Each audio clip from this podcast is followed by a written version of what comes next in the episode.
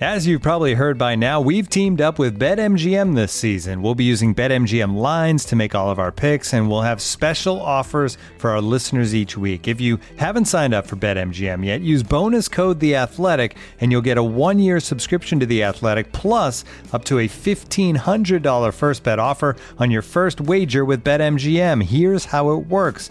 Download the BetMGM app and sign up using bonus code The Athletic. Make your first deposit of at least $10. Place your first bet on any game and claim your voucher for a one-year subscription to The Athletic.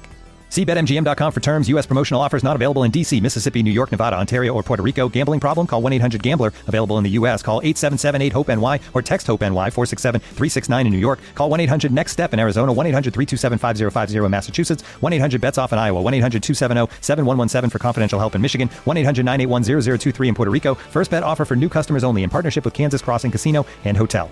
Don't forget, if you haven't signed up for BetMGM yet, use bonus code The Athletic, and you'll get a one-year subscription to The Athletic, plus up to a fifteen hundred dollar first bet offer on your first wager.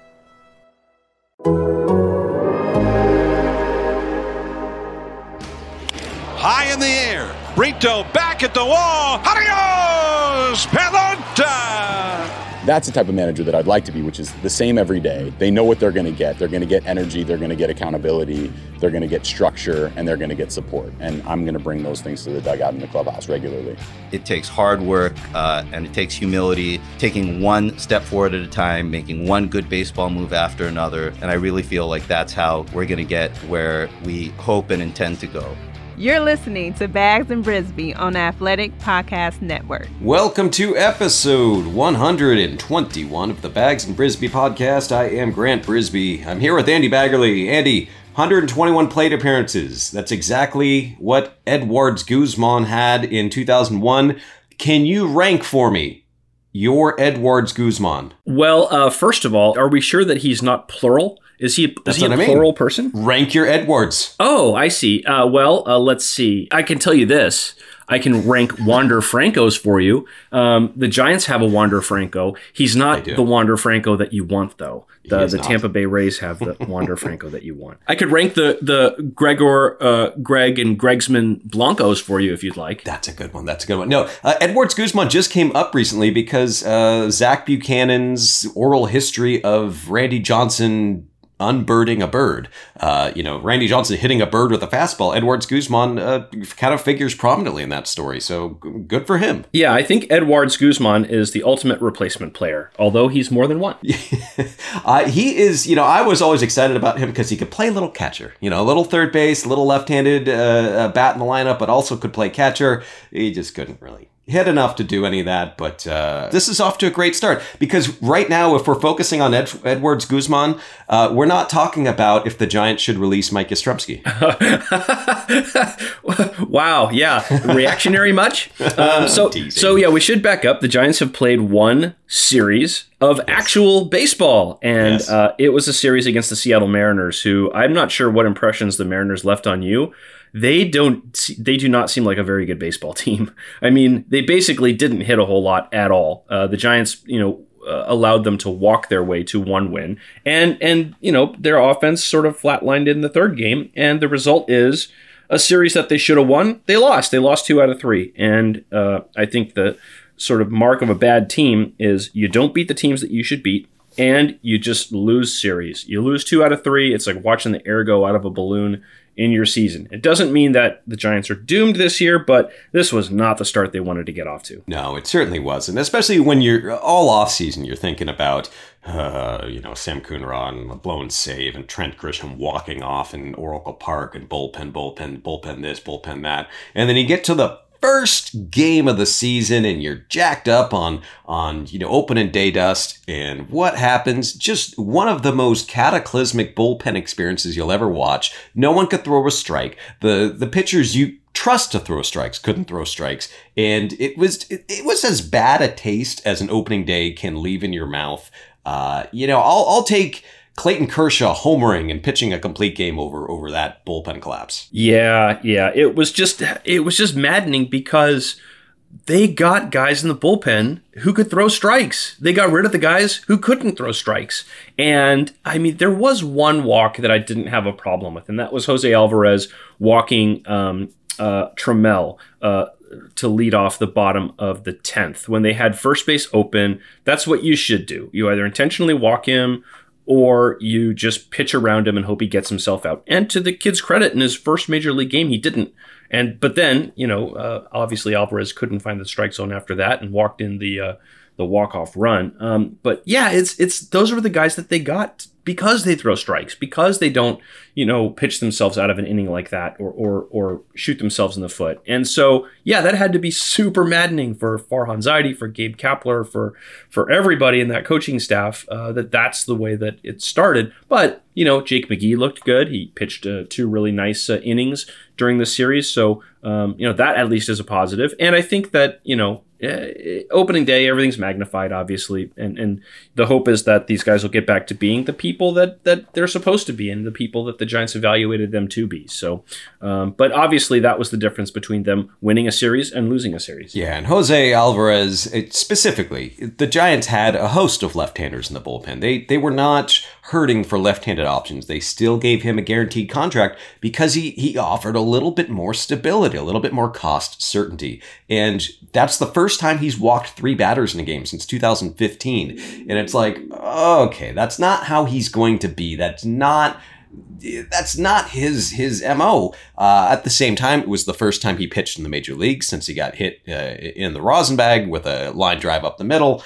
And like he, there's going to be some adrenaline there. There's going to be some nerves and jitter. So just a blip, probably. It just it doesn't make it go down easier. Yeah, and we should say uh, before we do release Mike Yastrzemski, he does have one hit. He got his first hit. He's he's one for thirteen. Austin Slater's one for 12. Brandon Crawford's one for 11. And and that's going to happen. You're not going to have everybody come firing out of the gate uh, unless you're there. You have a team full of Donovan Solanos because, hey, look, he's seven for 14 again. Um, but uh, yeah, you know, the offense is not going to be there every single day. It, it isn't for any team. It doesn't matter. It isn't there every day for the 27 Yankees. So uh, you can't rely on the offense to save the day. But I thought in overall, I thought the rotation pitched pretty well um, a lot better than than I think the rotation was equipped to pitch coming out uh, to start last season. Um, it's just, yeah, that one bullpen blowup obviously made the difference. I think that's a good point. I was impressed with the rotation. It's it's tricky because it's not like the Mariners are filled with thumper after thumper, but they have some they have some hitters that you, you want to be careful of. I, I really do think Ty France is going to be, uh, if not a, a star, a star adjacent. I think the Padres didn't want to give him up necessarily, but they, they did in a, in a trade, and I am glad that he is out of the NL West. He has that vibe where when when Chris Taylor in 2017 had emerged onto the scene and he was in the postseason, he was as focused of a hitter as I've ever seen. And just where are you going to pitch him? It seems like anytime you got anywhere near the middle of the strike zone, he was waiting for it. Two strikes didn't matter. That's the vibe I get from Ty France, and I am glad that he's not on on the Padres. So um, I know you're a fan of uh, players whose names are also complete sentences, such as Pete Rose. um, Ty France to me sounds like a result from World Cup group play. That's a good point. That's a good point. Uh, you know, if you tie France, you've you've done well for yourself usually. You really have. I mean, that that's that's a tough matchup, and you're able to get a point out of it. So so good for you for tying France. but the larger part, I think uh, Gausman looked good. Cueto was solid. You know, he he pitched into the sixth inning. Logan Webb maybe wasn't as dominant as he was in the spring, but I do feel like there was a, a, a fight in him and a confidence in him. He when he got in trouble in that that game, he was able to pitch his way out of it. Gabe Kapler let him pitch his way out of it, and I don't think that's what the result would have been last year on either side. Yeah, I, I, just felt bad for Logan Webb last year. I mean, not only did he have his own issues, but I mean, it just seemed like so many games there was just all kinds of Keystone Cop stuff going on behind him. I mean, uh, you know, and and even some catcher's interference I think happened uh, on his watch, and a couple times innings should have ended and they were extended, and all of a sudden, boom, the guy's thrown 39 pitches in an inning, and and he's pretty much his outing is sunk. You know, he's not going to make it past five if he gets lucky to get that far. So, um, you know, it, it, wasn't just him, but I think that uh, there were times he could have made a pitch to maybe bail out a teammate, and he wasn't able to do it. And so, yeah, seeing that that growth from him. And, and, and, you know, we talked about it last time. I think the obvious reason that he pitched against the Mariners as the number three starter and not against the Padres as the number four starter was to try to get him off to a smoother start. So, you know, it wasn't exactly a dominant outing. It's a loss. Um, but I don't think it's necessarily a kind of outing that's going to send him, you know, tumbling into the fetal position, uh, and and they'll have to reset his mental uh, sort of um, confidence. That's going to be the question with all these guys is is the rotation. You know, how, how many innings are, they going to pitch deep? Are they going to have to rely on the bullpen? Are they going to have to find extra innings? Are they going to need that Sacramento to San Francisco shuttle if if you got some tired relievers, stuff like that? Uh, so the first the first three games were a little. Po- I think that's the blueprint. You know, get into the sixth inning. Uh, you know, it's not going to be three innings and then it's a bullpen game. It, it's not going to be that like you know almost like a quasi opener.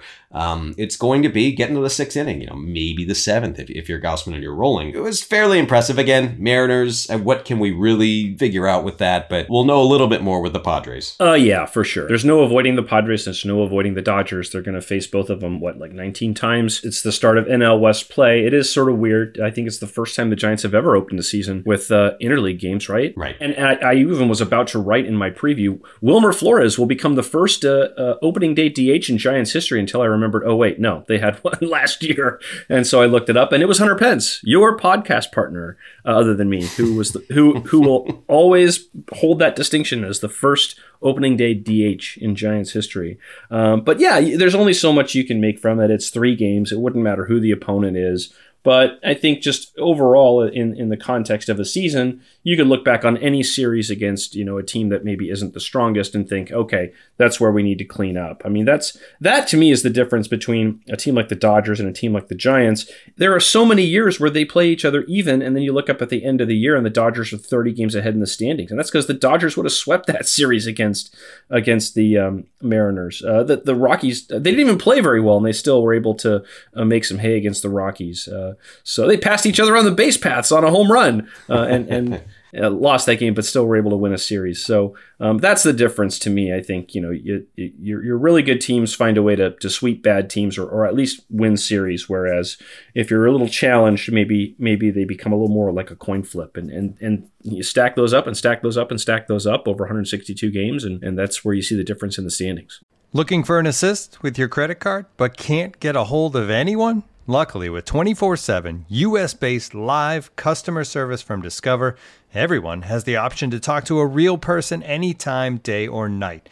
Yep, you heard that right. You can talk to a real human in customer service at any time. Sounds like a real game changer if you ask us. Make the right call and get the service you deserve with Discover. Limitations apply. See terms at discover.com/slash credit card. Looking for an assist with your credit card but can't get a hold of anyone? Luckily, with 24 7 US based live customer service from Discover, everyone has the option to talk to a real person anytime, day or night. Yep, you heard that right. You can talk to a real human in customer service anytime. Sounds like a real game changer if you ask us. Make the right call and get the service you deserve with Discover. Limitations apply. See terms at discover.com/slash credit card.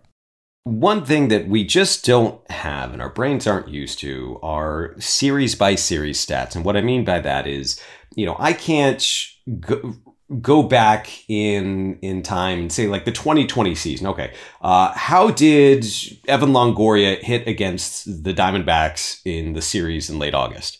I don't I don't know. You know, like I'm not staring at those stats we just there's games and they happen and some players have good games bad games three good games in a row three bad games in a row whatever you forget about it move on uh, when it's the start of the season, though, these are all the stats we can stare at. We're looking right. at one season stats, and I'm looking at it going, okay, okay, so Evan Longoria is definitely going to be an MVP this year, but boy, you know, Slater is, ah, uh, what happened to Slater? And oh, Dubon, oh, they can't live with that. And it's like, no, it's three, it's three games, you know, and, and I'm as guilty as anybody. It's, it's like staring at these opening series stats and trying to trying to make something of them. You can't. Yeah, and and that goes from a fantasy perspective as well. I mean, I was very excited about my first draft pick, uh, Juan Soto. I was very excited about my second draft pick, uh, Francisco Lindor. I was also very excited down in the draft to get a, a, a really guy who had probably was the hottest hitter all spring at a position that's becoming a little scarcer to find a lot of production. That's first base. I got Josh Bell.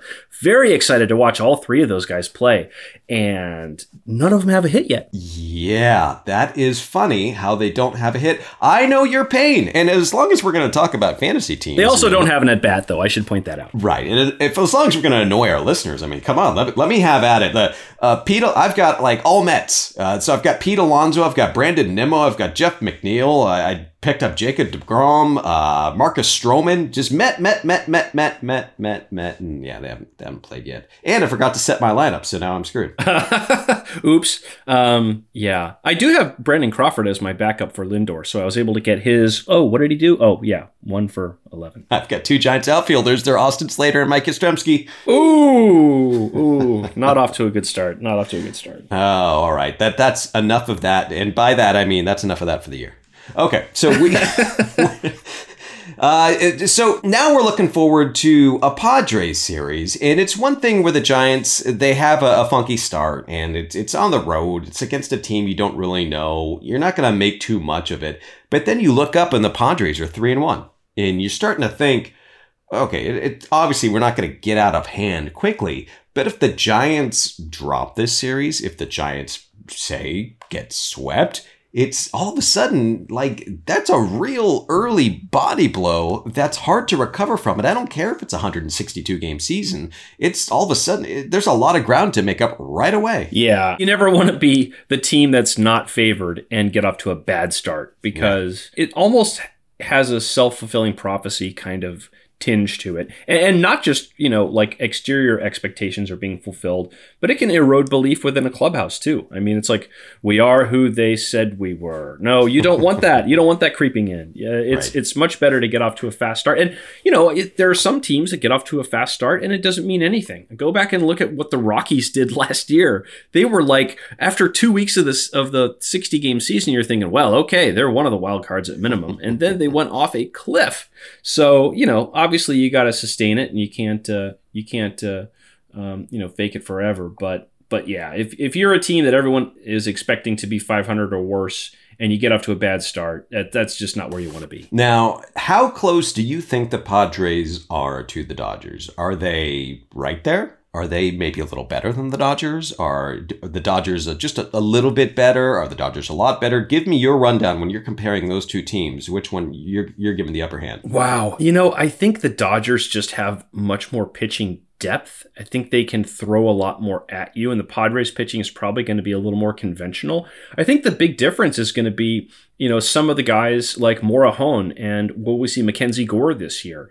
Um, that's where maybe the second level of Padres depth is that we don't know as much about. Um, I mean, it, it's just sort of crazy that you could have, you know, someone like May or someone like Gonsolin and not have them in your rotation because you've got so much pitching. Um, I, I think that's probably what separates the Dodgers right now. But in terms of of of uh, of offense, I, I think the Padres are every bit as good as the Dodgers, if not maybe even a little better. Yeah, like I have questions about about the Padres. I have questions about Jake Cronenworth. Can he he kind of struggled in the second half of last season? So wh- which one are you going to believe? Uh, you know, uh, uh, Kim, I think is an interesting player. They're going to find a, a use for him if you know if he's hitting, but he had a miserable spring, and so he's still very much you know an open question.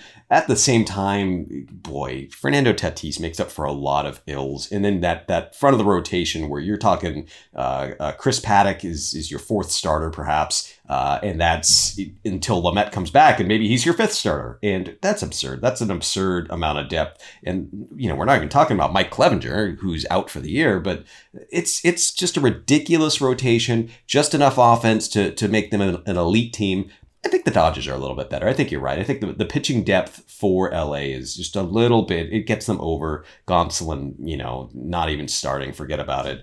But the Padres are freaky, freaky good, and we're going to see them uh, firsthand. Yeah, and, and it's going to be uh, Anthony DeSclafani making his Giants debut today against Morejon, and then Aaron Sanchez making his Giants debut against Yu Darvish and then it'll be Kevin Gausman and uh, Blake Snell on Wednesday. So they're going to see you know the top two guys in the Padres rotation in this series, and I think it's going to make winning the series opener all the more important because um, you're obviously not setting up so great uh, if you need to beat Darvish and Snell to win a series. Yeah, I mean it's not like Morejon is is anything to sneeze at either. He would be the Giants' best prospect, pitching prospect by a healthy margin. I'm really really curious. I love seeing new pitchers, like, and what I mean by new pitchers, you know, new to the Giants. And so DeSclafani, I'm really curious. I've seen him in the spring. I liked his stuff. I was advocating for the Giants signing him before they did. I thought he was a real good buy low candidate. Um, I, he was on the ascent before last season, and then I don't think last season counts for anything. Uh, in in and that's not just baseball, just life. Like you know, like I, I wrote, you know, if you were born in 2020, it's basically like Pirates of Penzance, where you just don't have a birthday. You were never born. You don't exist. Nothing in 2020 existed.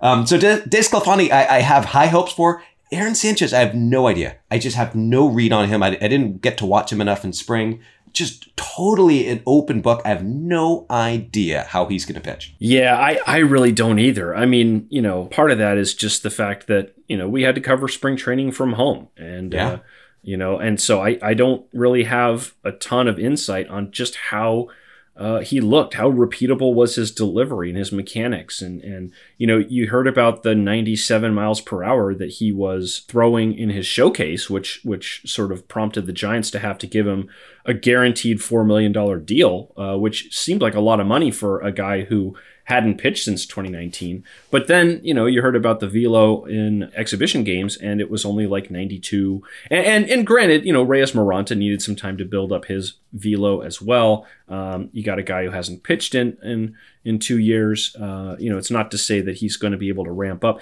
but anytime that he came in the Zoom room and was asked how he was feeling, he's like, "I'm ready to go. Let's go. I'm I'm I'm going to be ready." And one one time he threw a sim game and he was like almost kind of ticked off that he thought he was going to be pitching in the Cactus League exhibition, and they told him, "No, you're going to be pitching basically batting practice." And so he's like, "I I'm ready for a game."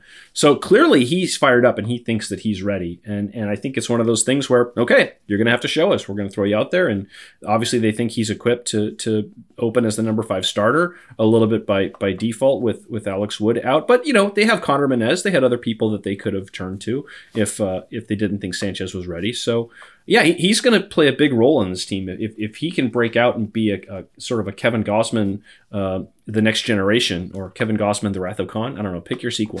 Um, then that would be a huge development for these guys. Not just you know to give them some more stability, but also maybe give them somebody that they could trade if, if uh, things don't work out. Really interesting profile that he has because he is not your when he's right he's going to be striking out ten batters per nine innings. Like he's not a blow it past you guy. Never was. When he finished seventh in the Cy Young voting in 2016, he had kind of a league average strikeout rate. He he kept runs off the board by keeping the ball in the ballpark.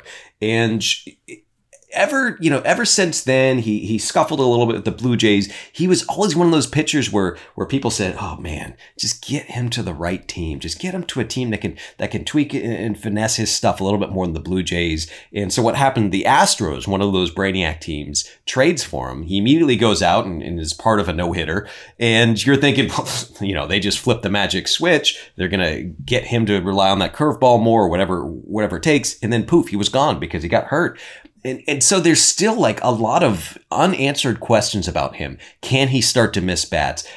Did the what did the Astros see in him when they traded for him? What did they unlock? What were they planning on unlocking? And clearly the Giants kind of have that idea of, well, we can unlock something too. And I, am curious to see what it might be. Yeah, and you know, the other thing is um, he's got to stay away from blisters. Uh, that we forgot about that, and and before he even had the shoulder issues, I mean, the Blue Jays basically spent you know three years with his finger stuck in pickle juice or whatever the heck they did to try to, to, to keep him from getting blisters, and and and it just didn't work. And I, I I do think that's really interesting that we had about a two year period where all of a sudden everybody was getting blisters, and it had to be a difference with the seams or Baseball, the ball. Yeah. Some people were saying the seams were higher, and that's why some people were saying the seams were flatter, and you had to grip harder um, to try to dig and, and, get something. So yeah, I mean, gosh, that, that seems to have been an issue, and and the ball is a little bit different now. And I haven't heard a whole lot of people with blister issues. But then you had Kevin Gausman not throwing his split all spring, and I thought, well, that's right. kind of weird. Um, so you know, I, I I don't doubt that there are some guys dealing with some sort of uh, cuticle issues uh, or or other and and. Uh, and, and you know that that's just one more thing to watch with this guy because he's got a history of it. And have we heard anything about the baseballs? I haven't seen what Eno's been saying about it. Are they? I think there's uh, uh, less drag, more drag. Like there's some little difference going on with it. I, I have no idea how that would relate to blisters, though. I don't know either. Um, I do think that the the ball was traveling pretty well. I thought in Seattle, just watching mm. off of the TV. You know, we had a, a, a number of off field home runs. So, and by the way. Some people call it off field. I always call it opposite field. Do you ever call it off field? No, I never call it off field. It's uh, opposite field. I read uh, Bruce Jenkins' column, uh, and he must have used the phrase off field like 80 times in one column. And every single time it sort of made me stop uh, because I'm like, I just don't use that phrase. But maybe some people do. That is some soda and pop stuff where it, it maybe it's regional. I know Bruce has been around for a while, but uh, it's also so it's regional. So you have soda, you have pop, and then some places everything's a Coke. Uh, but it's also incorrect to call it pop.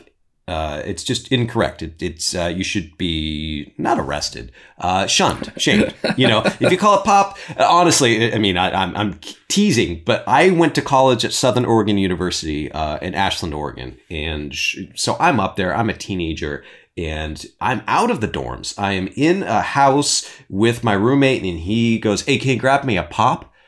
And it was literally the first time, this is before the internet, really, you know, before it was in every home. And it was the first time I'd ever heard anyone say pop. And it just stopped. It, it's, it, I still remember where I was, the direction I was facing, the lighting of the room. pop. Are you pop? So, you know, off field. And then you responded with, Would you like butter on that? And then your roommate was really confused.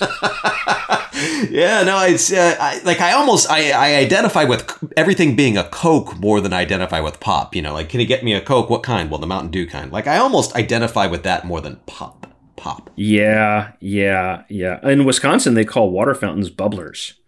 Okay, um, I like that one. The, the, the that, East you know? Coast one, the East Coast one that bothers me is when people from New York say they're standing online. Yes, it's yes. like, and I feel like that one probably will change now because being online is something different now. Um, but yeah. uh, it, you're you're in line. You're standing in the line. You're in line. These regional differences. Well, I, I agree with you. Off field is terrible. Uh, it's opposite field because you, you don't have an off taco. You have an oppo taco, and that's also terrible. We, we, we don't say oppo taco either. Um, all right, so we've got. Uh, we're going to be talking about the Padres series next time. Do you have any predictions? Do you, think this is going to go okay, or, or is this like a, a little slow motion train wreck that, that we're about to see? You know I think that the Giants will play him tough. I don't think they're going to get swept. I think they'll win okay. at least one game, and it probably would behoove them to win the first game. I think that Darvish is probably going to shove, and maybe they'll have a chance to get to Snell. But yeah, boy, uh, it's you know it's hard to know exactly what's going to happen because early in the season, sometimes teams take a while to get in their groove, and uh, it does look like the Padres are off to a good start. Fernando Tatis Jr. is not off to a great start um, of the season, but you know it, it almost reminds me of when like the Rockies would come to town and Nolan Arenado would be in a slump and not doing much of anything, and then he would wake up against the Giants. the Giants oh. were great at, at waking up Nolan Arenado, and and then yes. you know he would have a month in which he hit you know 11 billion homers. Uh, so I think the key is to not wake up uh, Fernando Tatis Jr. in this series. Uh, Wil Myers, three home runs or four? Uh, I think that Wil Myers will hit four home runs in this series, and also he'll fly up to San Francisco uh, the morning of one of the games and hit two more up there too. That's about right. Uh, so Morejon's going tonight, and I was looking at his, his stats, very fascinating stat line because last year he, he threw 19 and a third innings. Uh, he struck out 25 and walked four. That's a great, that's excellent strikeout rate, ex- excellent strikeout to walk ratio. And you're thinking, Rutro, you know, like this guy, this guy's going to come out and firing. He gave up seven home runs in those 19 innings. Uh, that's a lot. That is a tr- that that is a, uh, that's a guy having a hard time keeping the ball in the ballpark, and that just so happens to be what the Giants might be good at against a left-hander. So I'm really curious about this matchup. Is he going to blow it by them? Is he going to blow it by 80% of them and then give up some dingers? It, it seems like a very it could go either way matchup. Yeah, and I think I would say uh, that's one of the things I'm most interested to find out how how it's going to look uh, is the Giants' offense in this series when they're going to be facing a super high velo guy or a super high strikeout guy like Darvish. Right. They built this lineup to try to minimize strikeouts and get guys who can put the ball in play. And you know they they had they struck out a fair amount of times. I think Yusei Kikuchi struck out ten, right? And he's not yeah. normally a strikeout pitcher uh, up in Seattle. So um, I'm going to be interested to see what the strikeout total will be at the end of this series. And, and if uh, it's going to be you know somewhat uh, reasonable given who they're facing or if they're just going to be overwhelmed by a lot of stuff and a lot of velo. Yeah I, I, will say this about the, the mariners though is that like kikuchi all of a sudden he's throwing in the high 90s and it made me go wait wait a second what?